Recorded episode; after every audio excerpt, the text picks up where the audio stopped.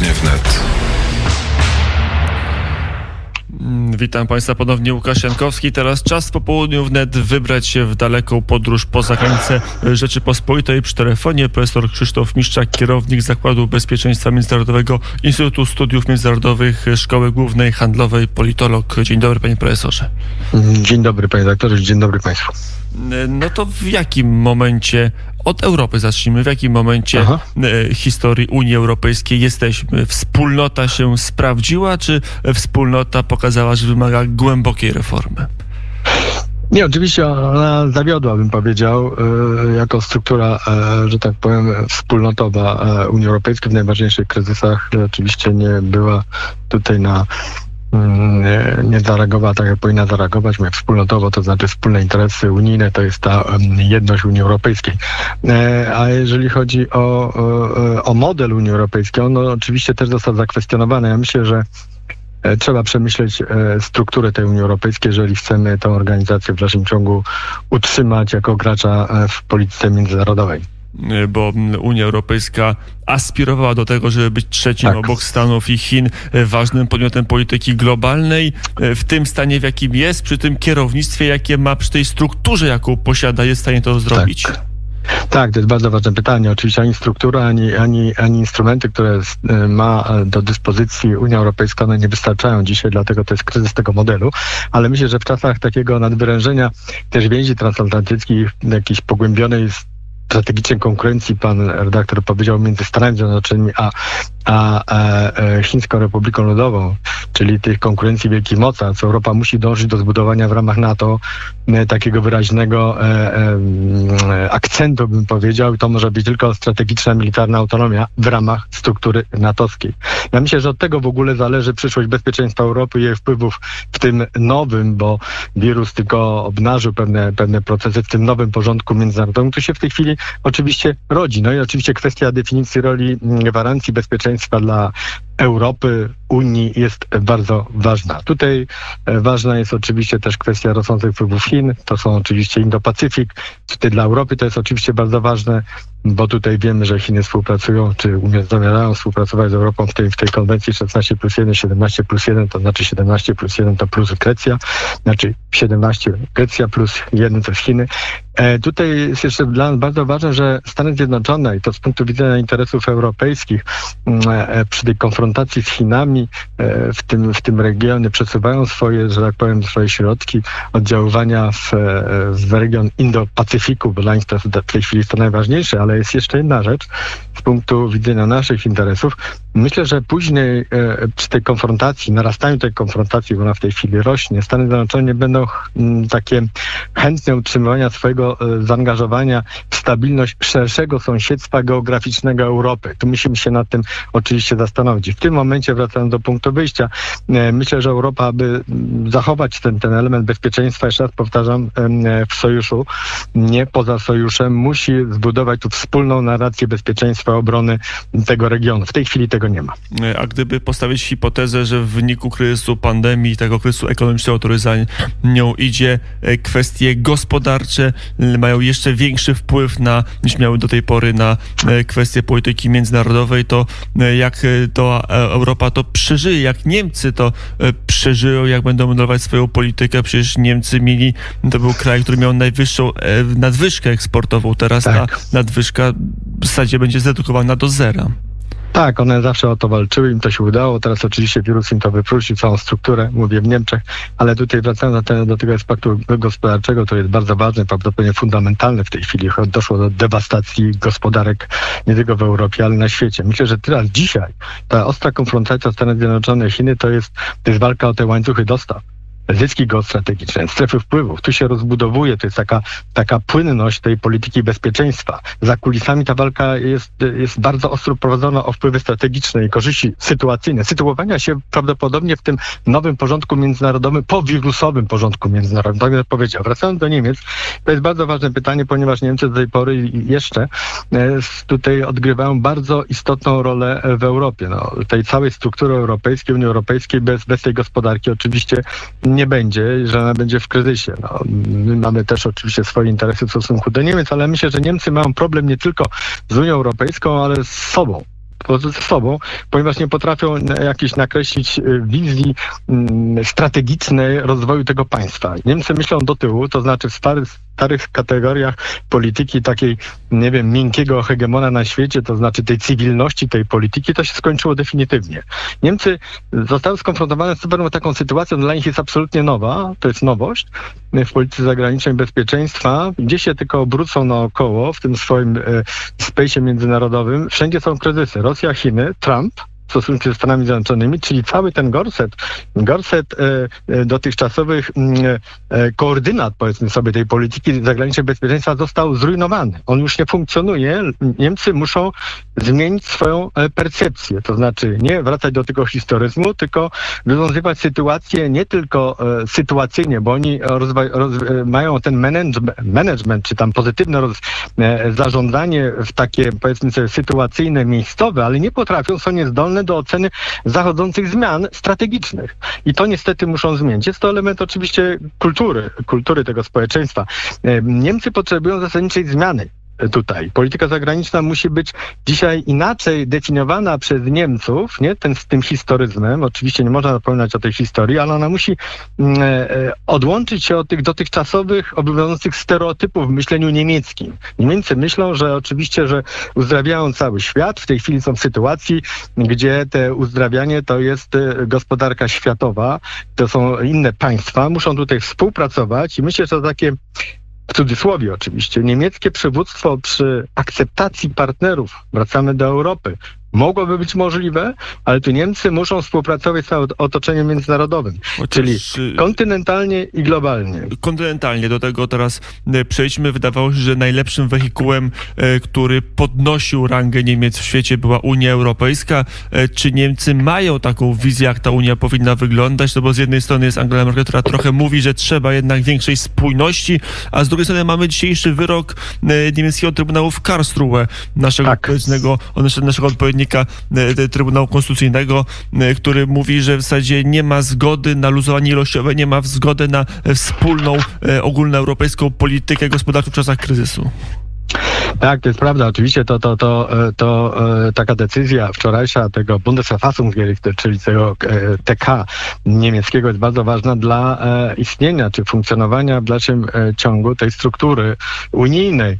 E, te, e, ten Bundesverfassungsgericht zakwestionował e, tutaj decyzję organu, jednego z głównych organów Unii Europejskiej, TSUE, z tego z 2015 roku to, i postawił pod znakiem zapytania wykonalności tego i zgodności z prawem między, znaczy z prawem Unii Europejskiej. Ten niemiecki Trybunał Konstytucyjny tej zgodności z, z konstytucją, e, tutaj e, e, powiedział, że to było bardzo ważne. On, on, do końca nie zaatakował oczywiście tego Trybunału, ale wykazał mu e, e, błędy e, instytucjonalne, to znaczy błędy prawne, wskazując, że E, e, e, że decyzja Trybunału, to jest jeden z najważniejszych takich, takich chroniących prawo międzynarodowe, sam łamie to prawo. To jest, to jest taki element wykraczający poza uprawnienia Unii Europejskiej. I tutaj Niemcy, strona niemiecka wskazała na to, to jest taka, taka, takie, taki akt, to się nazywa ultra vires, to znaczy wykraczający poza uprawnienia Unii Europejskiej. I w tym momencie mamy kwestionowanie zastosowania stosowania tego prawa europejskiego w stosunku do państw europejskich przez samą strukturę Unii Europejską. To jest paradoks, to jest po raz pierwszy e, w historii Unii Europejskiej. Ale czy taka decyzja jest jakoś koordynowana z rządem federalnym? To jest tak, że to jest jakiś nie, sygnał? Nie, nie, bo oni tutaj... Nie, tu jest inaczej. Oni na przykład, oni e, zresztą e, ten Trybunał, zgodny z, z, z zgodności z konstytucją, zakwestionował decyzję rządu niemieckiego i pokazał im, że rząd niemiecki musi być, respektować prawo wewnętrzne, tak jak i Bundestag. Bundestag jest w Niemczech takim organem, który pilnuje budżetu. I tylko e, budżet, czyli tylko, e, tylko niemiecki parlament może wydawać dyspozycje, jeżeli chodzi o własny budżet. Czyli nie wolno im kupować obligacji i finansować tych obligacji, czy kupowania tych obligacji na rynku europejskim. Artykuł 123 ustęp 1 mówi to bardzo dokładnie. Nie wolno tego robić i tu było, doszło do złamania prawa europejskiego. mm, z drugiej strony sama kanclerz Merkel zdaje się chce jakoś tą Europę przebudowywać. Teraz no właśnie, pytanie no. z kim i w którym kierunku? No właśnie. Właśnie, to jest bardzo dobre pytanie. Z kim i w jakim, jakim kierunku? Ja uważam z Polską. Ja uważam, że z Polską, bo Polska zaczyna w pewnym wymiarze e, rosnąć, jako, jako takie powiedzmy sobie, mm, e, nie chcę powiedzieć za dużo używać e, takich stwierdzeń, ale staje się takim e, mocną strukturą tutaj w Europie Środkowo-Wschodniej. W sumie Niemcy muszą współpracować w swoim najbliższym otoczeniu. I myślę, takim partnerem, no to jest, to jest Polska. I myślę, że to w przyszłości e, elity czy klasy polityczne obu państw wreszcie zrozumieją, że tutaj można, można e, współgrać i można wykorzystać tę pozytywnie oczywiście, oksymoron, ale pozytywnie wykorzystać do, do współpracy we wzajemnym interesie. Myślę, że tak jesteśmy połączeni tutaj, że możemy, że możemy dyskutować jako taka, taka siła, siła e, Unii Europejskiej przy jej, e, nie chcę powiedzieć zmianie, bo dojdzie do zmian traktatowych w najbliższym czasie nie, nie, nie dojdzie, ale do bardziej e, wyraźnego respektowania i, i, finalizowania własnych interesów narodowych. Niemcy sami tego nie zrobią, są za słabi po prostu, a Polska jest tutaj bardzo atrakcyjnym partnerem, powiedział. Ale też się przyczepię tego oksymoronu, który użył e, pan profesor, bo rzeczywiście być może chodzi o wykorzystanie, a nie o współpracę. Czy e, są takie sygnały z Berlina, który uznałby, że Polska ma własne interesy i że dogadując się z Polską trzeba się posunąć we własnych interesach? Ja uważam, jeżeli nie dojdzie do porozumienia, respektowania interesów państw członkowskich Unii Europejskiej, ta Unia Europejska nie ma e, racji bytu. To nie może być tak, że, że tu więksi członkowie e, odgrywają większą rolę. Tak nie ma, bo to jest antytraktatowe też. Tego, tego, do tego nie można to puścić, oczywiście w praktyce to się stosuje. Ale myślę, że koalicje, tworzenie koalicji, rozsądnych koalicji, koalicji w tym, w tym w ramach, w ramach tej Unii Europejskiej jest też celem tych państw, które są członkami Unii Europejskiej. Te koalicje muszą być korzystne po prostu. Koalicje wewnątrz tych państw, Niemiec, Niemcy muszą tutaj e, otworzyć się w tym, w tym wymiarze, e, są też korzystne dla, dla samego państwa niemieckiego i zresztą oczywiście dla Polski. A poza tym jest jeszcze jedna ważna rzecz. Niemcy powinni potrzebować, powinni, mówię, nie wiem, e, oczywiście wiem, że tak nie jest, ale powinni zrozumieć, że ten czas, e, że tak powiem, e, powojenny się dawno skończył. Dzisiaj najbliższy sojusznik jest najważniejszy. I ten wirus o, o, o, przyspieszył ten problem, pokazując to, obnażając to, że Polska tutaj powinna być takim wartościowym partnerem, ale Polska też to musi zrozumieć. Ja uważam, że można tutaj wykorzystać oczywiście w tym zakresie ten niemiecki, no, niemiecko-polski, francuski trójkąt weimarski. Myślę, że Polska dorosła już w pewnym sensie wymiaru gospodarki i siły na kontynencie europejskim do stworzenia tego na prawdziwego, e, równoramiennego trójkąta i, i uważam, że taki trójkąt weimarski europejskiej polityki bezpieczeństwa i obrony to by byłaby dobra, dobra inicjatywa. Ale przedtem, przedtem trzeba byłoby stosunki polsko-niemieckie postawić na nowym fundamencie traktatowym. I ja uważam, i proponowałem to już kilka razy, nowy traktat polsko-niemiecki uwzględniający dzisią, dzisiejszą geopolitykę w Europie i stosunki w Unii Europejskiej, sankcjonującą nową, sankcjonujące nową rolę tych państw, Polski, w, w tych stosunkach. Te, do tej pory tego nie było. Traktat 91 roku jest niesymetryczny, jest asymetryczny. Dzisiaj musimy mieć taki traktat z Niemcami, czy Niemcy z Polską, żebyśmy byli tym partnerem, tak jak mają z Francją, który podpisali w, w Akwitgranie, czy w Aachen, jak to Niemcy mówią, w styczniu e, poprzedniego roku. To, żeby ten wątek e, zamknąć, czy taka wspólna Unia Europejska e, mogłaby jeszcze zawierać w swoim łonie i Hiszpanię, i Włochy? Czy te dwa tak, kraje zgodziłyby się na tego typu konstrukcję? Wydaje się, że nie.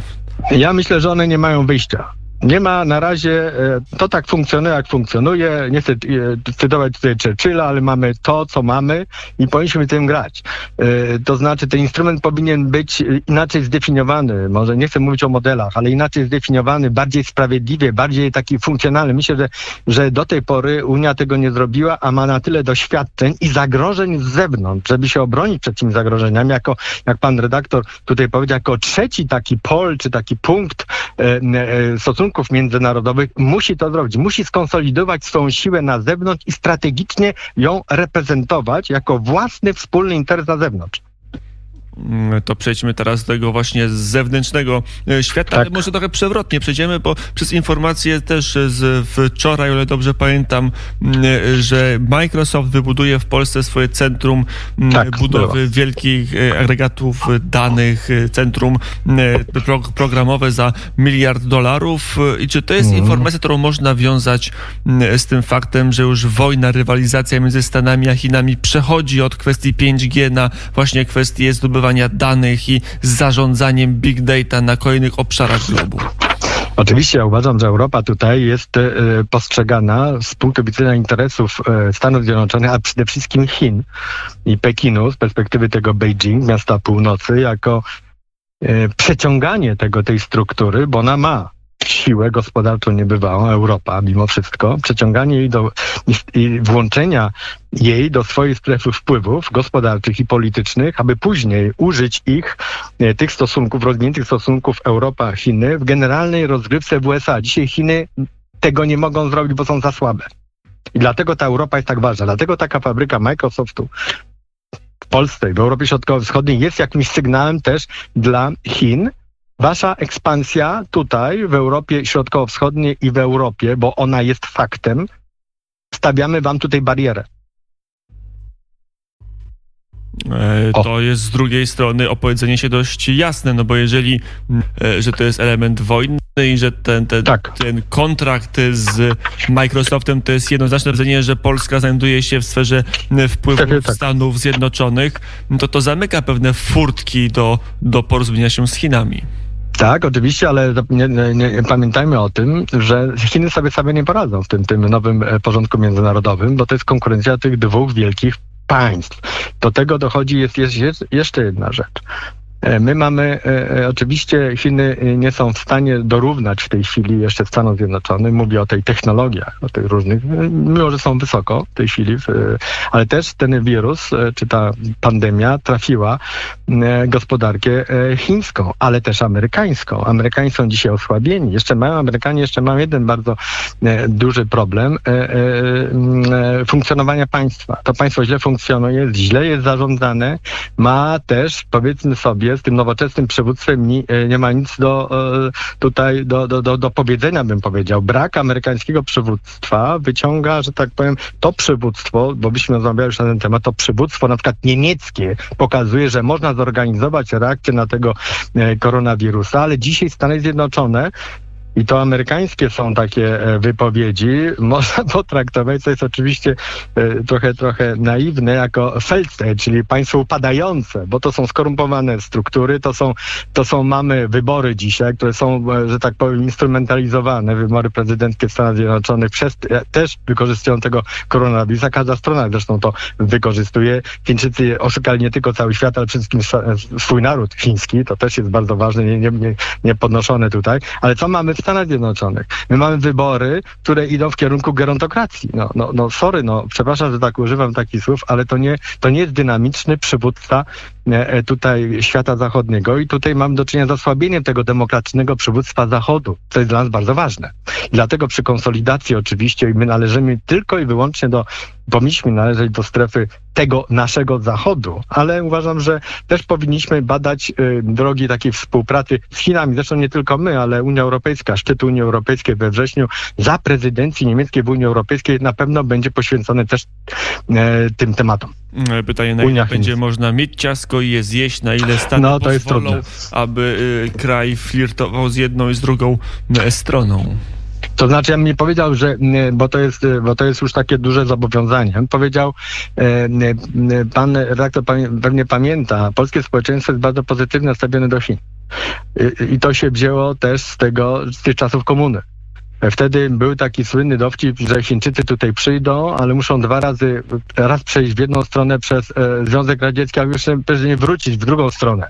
Czyli byśmy się pozbyli tego, tego imperatora na tej wschodniej stronie. Ja uważam, że nie możemy wyeliminować niestety Chin z obrotu międzynarodowego, no bo one same się tego e, tutaj nie dadzą. Nasza siła to jest konsolidacja Zachodu w stosunku do, do Chin, a nasz Zachód to jest Unia Europejska, to, jest, to, są, to są stosunki euroatlantyckie, nie tylko transatlantyckie, bo transatlantyckie są mniejsze od euroatlantyckich, czyli nasze bezpieczeństwo we współpracy ze Stanami Zjednoczonymi. Stany Zjednoczone też muszą dostrzec tutaj takiego partnera, który powinien pokazać e, Stanom Zjednoczonym, czy wskazać, że też jest e, w sytuacji, czy może być w sytuacji ochrony własnych europejskich bezpie interesów bezpieczeństwa nie tylko w Europie, ale w obrzeżach, może Bliski Wschód, Afryka Północna, e, Sahel, też może to zrobić w ramach tego funkcjonującego Zachodu. Dzisiaj mamy kryzys właśnie tego Zachodu, co wykorzystuje oczywiście e, e, ta tak zwana, powiedzmy sobie, klasa polityczna Chin, która też jest niepewna swojej, swojej władzy.